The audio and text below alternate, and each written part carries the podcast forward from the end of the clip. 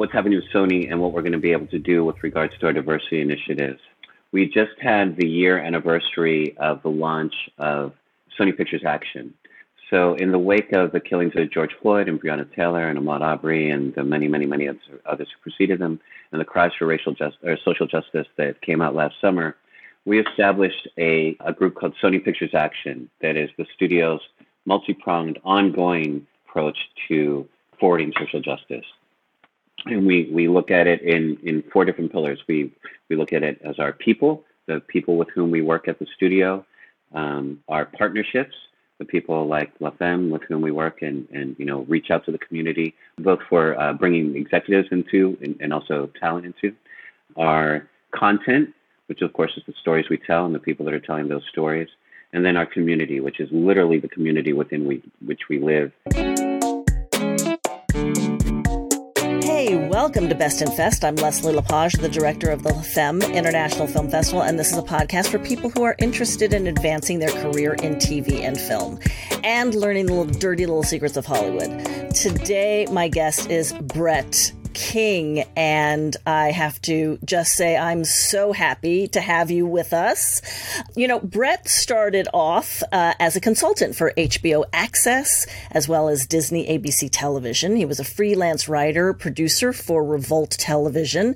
He was a staff uh, producer for the commercial parodies at Saturday Night Live while he was moonlighting as a DJ. But currently, he is the vice president of creative programming diversity diversity and inclusion for Sony Pictures Entertainment, where he works with both Sony Pictures Television and the Motion Picture Group to identify and advance opportunities for diversity and inclusion throughout the studio.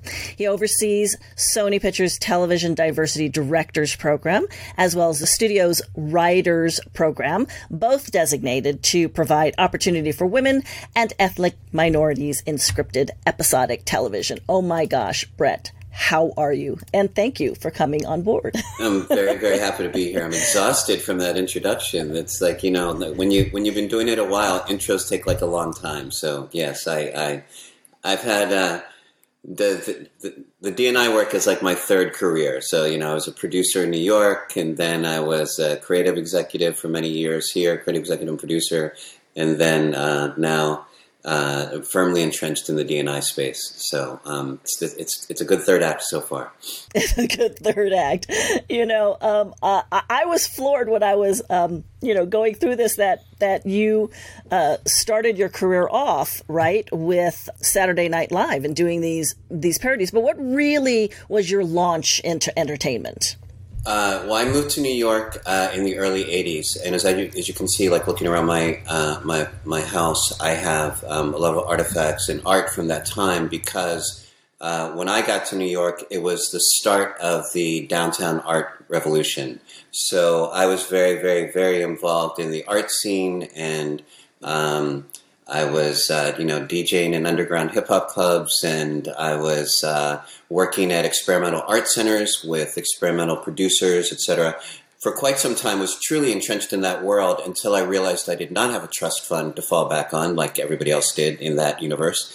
And uh, pepperoni on my pizza should not be a financial decision, but in fact something that I could, you know, I should be able to just afford and decide.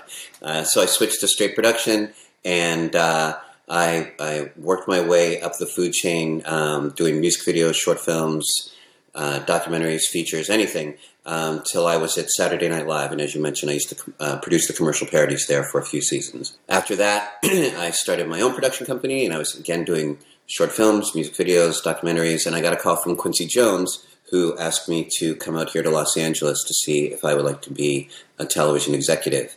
And um, I always knew I needed an entree if I was going to come to Los Angeles and be in the TV biz.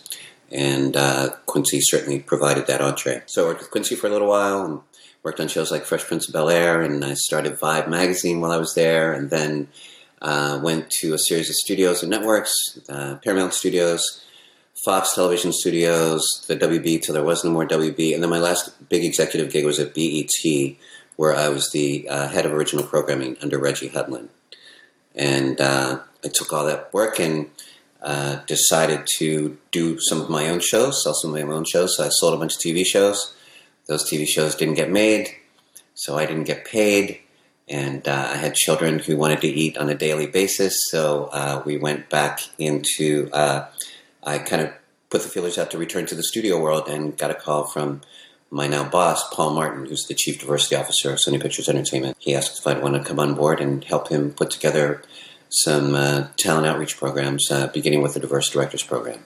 Okay, so having this long legacy uh, ramp of your experience uh, working at um, BET and some of these other networks, and you know bringing your your comedy writing and producing from SNL, how do you uh, feel uh, that you know all this experience has, I guess, culminated you into really understanding how to make television available to the masses, especially you know comedy, since that's your you know your your your vein.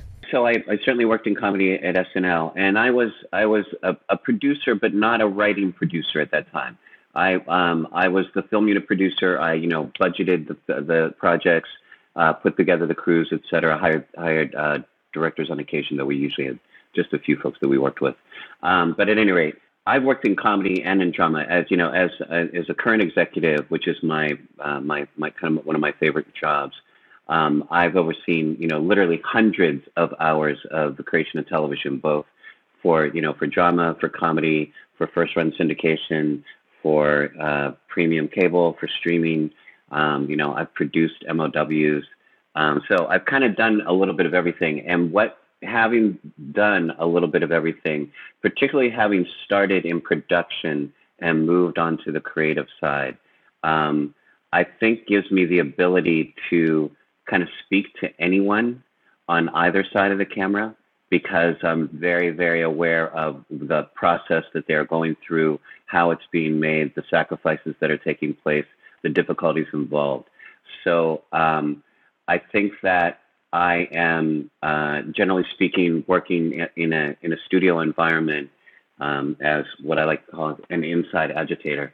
Um, I'm I'm able to advocate for, on behalf of the producers and writers with whom I, I work, um, when I'm when I'm speaking to the studio, and when I'm speaking to the producers and writers with whom I get to work on behalf of the studio, I'm able to speak their language as well.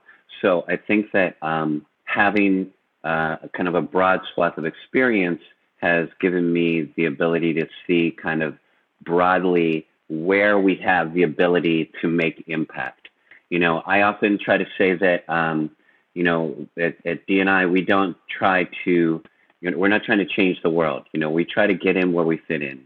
And what we what we're about is we're present we're about presenting opportunity not exercising moral obligation. So you whenever you're working with folks from my diverse writers program or the diverse directors program or directors that I'm recommending for um, uh, for episodic assignments or writers that I'm recommending for staffing or development, I'm I'm doing that in a way that that respects their their backgrounds, their authenticity, and I'm trying to present this as someone here are people that you may not have had the opportunity to uh, to connect with, and because of the unique outreach that we do, um, I'm able to connect you with them. And not only are they going to be improve the process through their unique worldview and life experience, they are going to they're going to add value to your project production.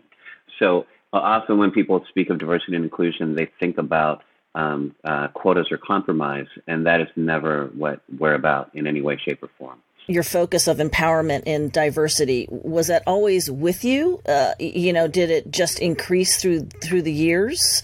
Um, especially in your in your position now at at sony.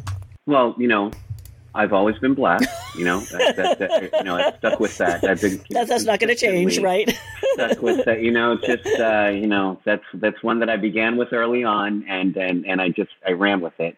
Um, so uh, you know, as a consequence, certainly um, uh, ideas of inclusion and diversity have been important to me throughout my career, and I've often been, you know, the only black face in a, in, in a sea of white faces. Um, so, what's fascinating for uh, what's happening in my position now is um, as an executive, like say for instance, when I was vice president of current at Paramount Pictures Television, right? So that was a, a really, really um, very active studio. We were doing a bunch of TV shows, but they were largely conservative and you know largely Caucasian in focus, you know, on a number of them. Um, so I would often make efforts to bring women or people of color or somebody a little bit left of center into those rooms by introducing them to producers, et cetera. But you, as a as an executive of color in a traditional studio setting, as a traditional studio executive, you have to have, you have to walk a fine line. You you can't only advocate for diverse candidates, or you become that guy. Now it is my job. It is absolutely my it is it is my mandate to find underrepresented voices, to you know find areas of connection, to be a diversity dot connector, so to speak, at the studio. So what's great about it now is that I'm able to do this without any limitation, and um, uh, it is enormously gratifying when you're able to you know bring people into the fold who might not have had an opportunity to do so before. So it's been it's been a, a remarkable, remarkable position. I, have been having it's it's probably the best job I've ever had. I know for a fact you do it very, very well. Um, but along those lines, um, what makes that next generation of filmmaker attractive to the studios within your department? You know, what are are you kind of, um, I guess, gravitating to in, in when you're looking for that diversity within your programs? I have two kind of signature uh, talent outreach mm-hmm. programs. I, I, mean, I do talent outreach all the right. time. I go to, you know, film festivals like La Femme mm-hmm. and meet with mm-hmm. filmmakers. Mm-hmm. I go to, um, you know, upcoming in a couple of weeks is the National Association of Latino Independent Producers. So I'll be going to mm-hmm. that and, you know, presenting some content, et cetera. So I'm, I'm always doing outreach and I'm always meeting with people and I'm always, you know, uh, uh, being introduced to new right. people. But our signature programs for talent outreach are the Diverse Writers mm-hmm. Program and the Diverse uh, Directors Program, both of which are housed in the television group. Right. And the way that we, uh, what, what we look for uh, when we're looking at those folks are people with um, uh, specific life, uh, interesting life experiences mm-hmm. and the ability to, to have, to be authentic storytellers, mm-hmm. whether they're telling story with a camera or whether they're telling story um, on the mm-hmm. page. Um, so, uh, you know, we find that, um, so for instance, we had a really interesting uh, kind of experiment mm-hmm. just now. We just launched our diverse writers okay. program, and it was a newly expanded version. So um, we, we've, we've piloted before, but this is the first time we've really gone right. all in. And what we did was we, uh, we, we reached out to a number of uh, agents, managers, and uh, media affinity partners that we have that I, like I just discussed, like the CAPEs and LaFemmes and those kind of folks as well, and uh, had everybody nominate a few writers to uh, for that they felt were either ready to staff or ready to develop.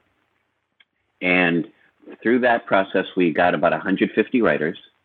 We worked with a, um, a script review and rating service called Coverfly to bring that down to a more reasonable number. And then we took that reasonable number into the studio. And each of those scripts got several reads by several of our executives. And then we ended up meeting with the top 30 people. Now, up until that time, which is 150 down to 30, up until that time, we had no idea of gender, race, name, representation, anything. It was blind reads. The title page was removed from every script. Just to, all we got to read was the quality of the script, right? And then, um, uh, because it is still a human-driven function, we still we did want to meet who who we were talking to. So we met with the top 30, and from that 30, we brought in 16 writers that we will do some professional development and uh, creative networking and meetings, et cetera, some mentorship, uh, development opportunities, et cetera.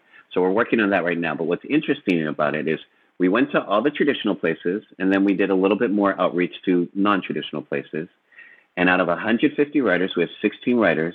And out of those 16, only three are represented by major agencies or, or management companies. That's awesome. And four of the group came from our media affinity partners. One from ABFF, one from NALIP, one from Coverfly, the, the service, mm-hmm. and one which is remarkable. Which is remarkable. Okay, that's remarkable. And that is exactly what I'm supposed to be doing. I'm supposed to be finding voices and people that they normally would not be able to find through their normal search process. Normally, you have an open writing assignment or you're staffing a show, you pick up and call the major agencies and see who they have. And in this, in, in looking at a great survey of very talented people, only three of those 16 uh, may, uh, represented by the major agencies. So interesting. Not only is it amazing, but it really gives hope to those out there that are not represented that do really have quality talent that just haven't been able to, you know, break through that ceiling. Mm-hmm.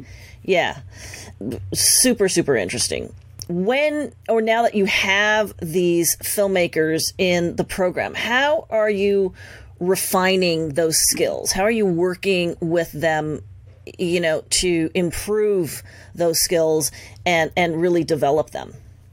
Can you give me, you know, some examples? So, um, sure, sure. Uh, with the writers, we're doing a few things. So we meet twice a week on Monday evenings and on Friday afternoons. On Monday evenings, we have a curriculum that um, I put together with uh, Kelly Edwards, who I'm sure you know, who was uh, formerly at HBO, talent development producer, formerly now writing. I don't know if you know this. She's staffed on a uh, on a Fox show. I didn't know that. Um, she's gonna, yeah, she's gonna be doing um, my kind of people, our kind of people, our kind of people. I think is the name of the show. Lee uh, Lee Daniels show. Uh, nighttime so yeah i'm really really excited for her but anyway she and i uh, she she has been running a, a writers program at um, at HBO for several years. She's a recent writing Sundance Fellow. She literally just wrote the book on uh, writing for television that's going to be published in October. So I thought she was a perfect person to bring on board. And so we've been having these Zoom meetings, and um, we've been doing things like our first evening was around um, crafting your personal narrative.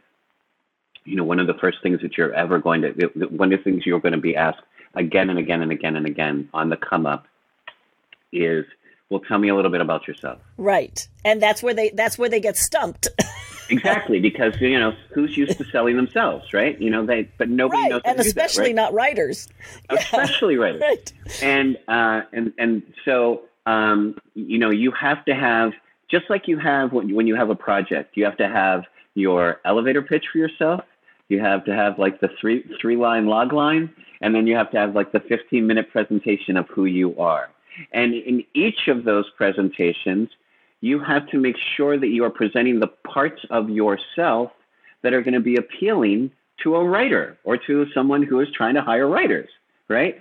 So you can't just, the, the, the biggest problem with um, anyone going into these general meetings is they believe that they're going in just to have a conversation.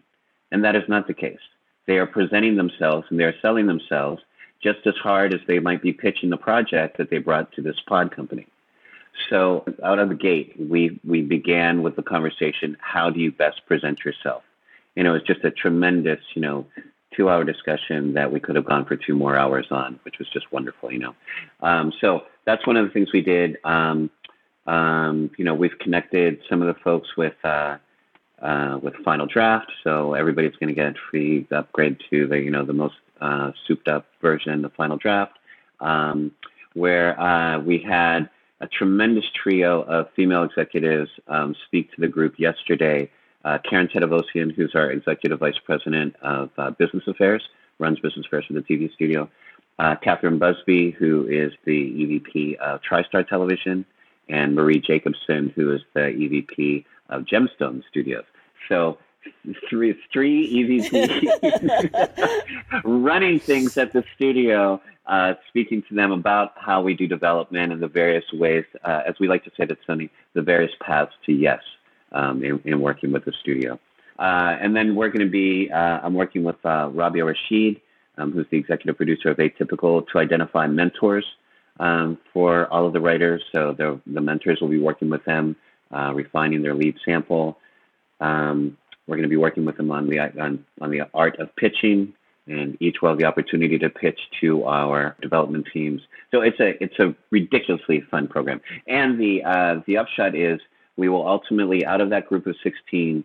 Um, we will negotiate up to four blind script deals for development in comedy and drama. And each writer, if they are staffed out of the program onto a Sony show within the first year after they leave the program, um, we will pay for half of their salary to incentivize the producers. Oh, that's amazing. To hire them. And that's been very successful because we've already staffed two people out of the program. Nice. that's yeah, that's that's so amazing. We're doing okay. That's good. That's good. Now you also have Sony also has a directors program. So h- how does that work? And now how are you nurturing? What's the process for that for them? And what's the nurturing process that you go through with the directors? So the directors program has been kind of our signature program. Um, we've done it. Uh, we've had six cohorts so far, and we've had um, truly remarkable graduates. Barry Jenkins was in our first year uh, cohort, and credits the program with reconnecting him to Hollywood and getting him back on the horse. Aneesh Chaganty, who did Searching for the studio uh, for Screen Gems, and is now producing Searching Two um, went through the program. Salli Richardson Whitfield, who works so much that we can't even hire her anymore, she's doing she's an overall deal at Warner Brothers. Pete Chatmon, who again I'm I'm trying to get this brother back to the studio, but he's booked for like a year in advance. So we've we've had a really uh, wonderful group of, of graduates. And the way the program works is towards the end of the summer, I will put well generally it's been at the beginning of the summer, but because of COVID and timing and a number of reasons, um, this year, towards the end of the summer, right around Labor Day, we'll put out a um, call for entries. An entry is a single piece of content, either a film, uh, uh, an episode of television, a webisode, uh, a music video. It could be anything with, with that tells that uh, showcases your ability to tell a story with a camera. Shorts as well, and you know the idea is uh, every there are certain barriers to each of those categories. So if it's a webisode, it has to have at least 25,000 views. If it's a short, it has to have been exhibited in a major film festival. Um, if it's a feature, it has to receive distribution or exhibition in a major film festival. Um, if it's a music video, it has to be a Billboard charting artist, etc. The idea being, we don't want just anyone who has a camera to just pick it up and say, "I really want to direct for television." The people that we're looking for are people who've been in the trenches, who've been making it happen, and for one reason or another have been longingly looking at the director's chair but have not been able to make that leap just yet. The director's chair for episodic television. Um, so I need to have people that I can present to a showrunner. And like I said before, with, with people that I, I, I like to work with, this individual is um, accomplished, has been doing the do on their own outside of the traditional system, is ready to direct your show, and will not break your multi million dollar baby you know so i we can't have somebody who's just like you know fresh out of film school or somebody who is um, or just entering film school for instance we're really looking for people who've been you know working in commercials or branded marketing or perhaps an independent film or documentary film um, uh, so people again that i can put in front of a showrunner and have a chance of getting them hired so we put out the call for entries. Um, uh, we review those entries. We ultimately bring in 12 directors. We usually get around 300 or so entries. We ultimately bring in 12 directors. Um, those 12 directors come to the lot um, for a series of uh, intimate meetings uh, with uh, working directors and uh, creative executives, producers, showrunners, etc. And then also, like we do with the writers, larger industry insights where we'll introduce you know new technology, um, industry overviews with the president of television and the head of business affairs, things like that. Um, while all that's going on, the work of those directors that got them into the program is being reviewed by the current department and by participating showrunners to see on uh, for what show these directors might be best suited to shadow. And so if they go, if they get chosen to shadow, then we, we, we try to connect people with their, their first choices. Uh, if they shadow on a show, they shadow for the entirety of an episode, uh, you know, prep, production, and post, and get paid for their, their time there. And uh, once they're done with that, I meet with the executive producer and the, uh, the producing director, and I say, wasn't that person wonderful? Don't you want them to direct your series next year? and they say, yes, Brett, you've done it again. I must have them behind the camera for my show. No, that does not happen very often. But uh, we have done that a number of times. I mean, my uh, Sony Pictures Television Diverse Directors Program alumni have directed um, close to 30 episodes of, of Sony TV episodes, uh, Sony t- television, um, and innumerable episodes in the ecosystem. Um, and about four directors have gone directly from shadowing to uh, directing the next season. Um, and those directors have gone on to you know do a bunch of work. And the the thing with both of these programs that I should emphasize is once you're in the program, you're in. You're in the Sony family. So I'm still recommending people to screen gems for um, you know filmmakers that I had in you know year three of the program. I'm still recommending people to long form television that I had five years ago. You know, it just doesn't matter. Like you're once you're in, you're in.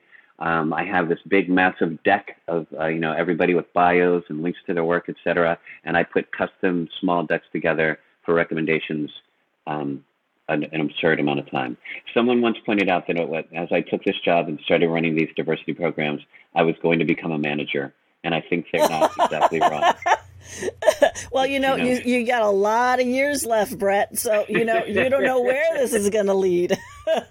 you might be the one-stop shopping um, for a management company in the future. Uh, never, you know, never say never. I've learned. Um, so where do you see like the next five years of you know content going within your program, within what you've you know experienced, and and the way you're running the diversity? That's a that's an interesting question. Um, just because kind of broad in scope, but let me let me think about it a little bit. So, with regards to um, what's happening with Sony and what we're going to be able to do with regards to our diversity initiatives, we just had the year anniversary of the launch of Sony Pictures Action.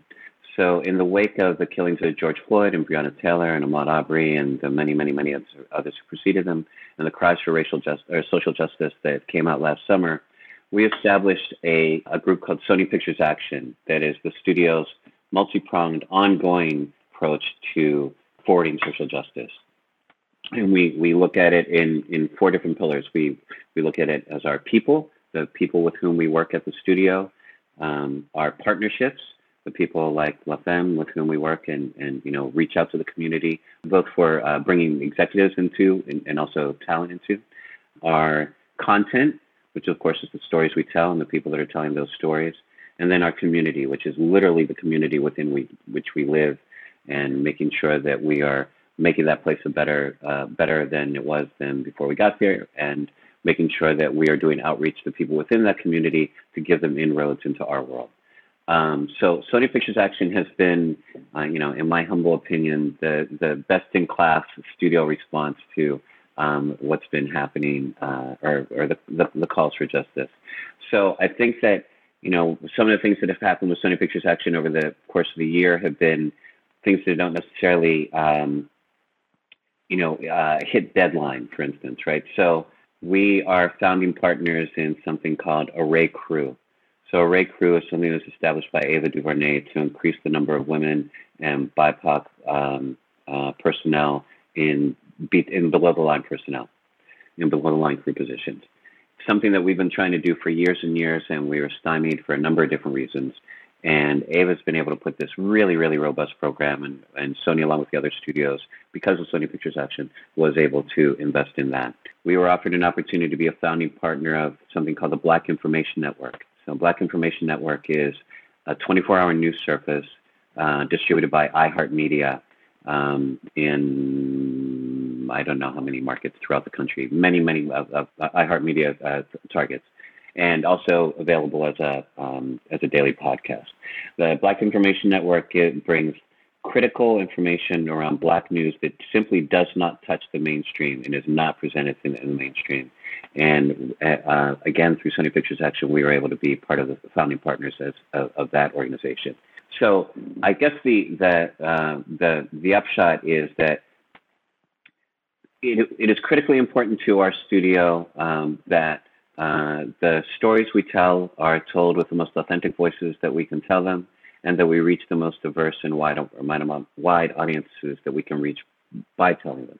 I'll give you an analogy. Um, uh, years ago, uh, there was an author named Thomas Gibson um, who was uh, who was all about the future. He was a futurist and, and used to predict the future. And they they asked him once, um, what do you think is the future of computers? What are what are what are computers going to be like in the future? And he said, um, I think that they will be omnipresent and virtually invisible. He said, at one time, the highest amount of technology was the electric fan. Now there's an electric fan in everything, every, every your world, and you never even notice them, consider them, think about them. They are literally invisible to your world. computers will continue to get smaller and, and propagate and, and touch more and more and more and more things, and they will become omnipresent and invisible. And my hope is that DNI at Sony and at the studios becomes somewhat the same. That we are able to touch many areas of the business, that we're able to uh, create not just inclusion but expansion uh, of audiences, talent, and opportunity, and that we will be we will be touching things in such a way that we will be both omnipresent and invisible. Well, Sony is is really the forerunner in this. Uh, you guys are leaps and bounds ahead of a lot of the other studios. Wow, that's really nice of you to say. Thank you very much. That's very nice. That, that means a lot. It's true. It, it's true. It's true. Um, because I, I know because I'm I'm you know touching base with a lot of the inclusion and diversity departments at the at the other the other places. Um, so you know you really have made some strides that I think will land major effects in the next five years. so, you know, congratulations to you for doing that. Yeah. What um, two last questions? What what advice would you give to new filmmakers starting out? Either di- you know diversity, LGBT, people of color. What would that advice be? I would say that uh, there has literally never been a time in human history that is more favorable for the creation, distribution, and telling of authentic stories. Everybody that mm-hmm. there is walks around with a 4K camera in their back pocket. The only limitation to your storytelling is your own imagination and your your motivation to make it happen. Um, there are more channels of distribution opening than there ever were before, from you know as simple as IG Live and Facebook Watch to um, you know to any of the streaming platforms that are happening to what the heck is going to happen with Roku and what they're doing. Who knows? You know, like we're in a crazy crazy, crazy, crazy time in terms of distribution. So if you are a creator and you are not creating, then it's on you. It's not on the system any longer. Um, and then I would say that um, for writers in particular, writers who are entering into TV writers in particular that are entering into uh, a room for the first time, or you know, working in a writer's room, or working as a writer's assistant, um, or working even as a set PA, however you're making your way into the world. Uh, just be more curious than certain. You know, ask and listen. Don't think that you know already. Um, wherever possible, exceed expectations. They know when you're supposed to be there, but if you get there earlier and you stay a little bit longer and you do a little bit extra and you provide value added, then you are going to be appreciated and remembered. And then uh, the last thing is, particularly for newbies, again, um, speak when only when your voice improves the conversation. Don't speak just to be heard. Speak when you have something to say. That is gold. I wish everyone would do that. uh, that is gold. oh my gosh. You know how much we could accomplish if actually people did that? Um, okay, last, last uh, question. So, what's a dirty little secret that you wish somebody had told you um, that would have improved your career, your career choices? Uh, that you can share with us that you've maybe learned along the way? Uh, let's see. I pay real attention to your credit. That's life. That's not business. But pay attention to your credit. Believe. You need to do that more than you think. Okay. So, uh, but let's see. Uh, um, yeah, I, I, will tell you, I, I, I wish I'd known this. And this is something that was just mentioned the other day by a brilliant writer, uh, Sine Hoffman, who's uh, one of the executive producers of our series For Life, um, was speaking to the writers the other day. And we were talking about mentorship. And, you know, I, I often get calls or letters, you know, I, I wonder if you could mentor me, or, you know, I'm looking for a mentor on it. And um, mentorship is where you find it.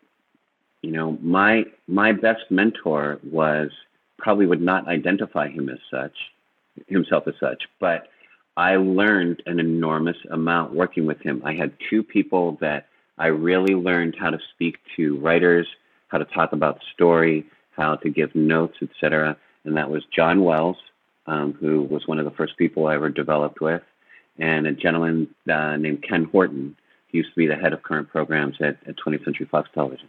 And those guys were not, I, I would never say to you, you were my mentor. And I would, and, and they would never say, I really enjoyed you when you were my time, your time as my mentee. You know, like they would never say that, but they were great, unbelievable mentors and they taught by example. So if you have people who are really good at their job, working above you, note what they are doing, look at what they're doing, and recognize you are being mentored. It just doesn't have to be titled as such. That's a great, great piece of, of information and and something to follow by. So I want to say thank you very much to Brett King for coming on uh, Best in Fest for all those who want to submit their film to the film festival, we're in the middle of our call for entry, so you can go to call, uh, Film Freeway and search on LaFemme International Film Festival or go to lafemme.org. Don't forget to like us on the podcast, um, and you can see the video component of this podcast on the LaFemme Film Festival YouTube channel, so you can tap in there as well. I want to say thank you again to Brett King, Sony. Uh, do you want to give the links for those that are listening in for the to the writers program and the directors program where they can find how to apply when those are coming up? Um, you know what? I'm I am in the midst of completely redesigning my directors program web- website, um, and uh, part of it, unfortunately, is we have to change the, uh, the URL, so I don't have it right now. But um, I can tell you that all of my socials are at it's Brett King, at it's Brett King. So that's on uh, Instagram, on LinkedIn, on Twitter, and if ever I'm doing anything with regards to Sony, um, it'll be up on LinkedIn and Twitter. Um, so at it's Brett King, all one word. Awesome. Thank you so much. Best in Fest with Brett King.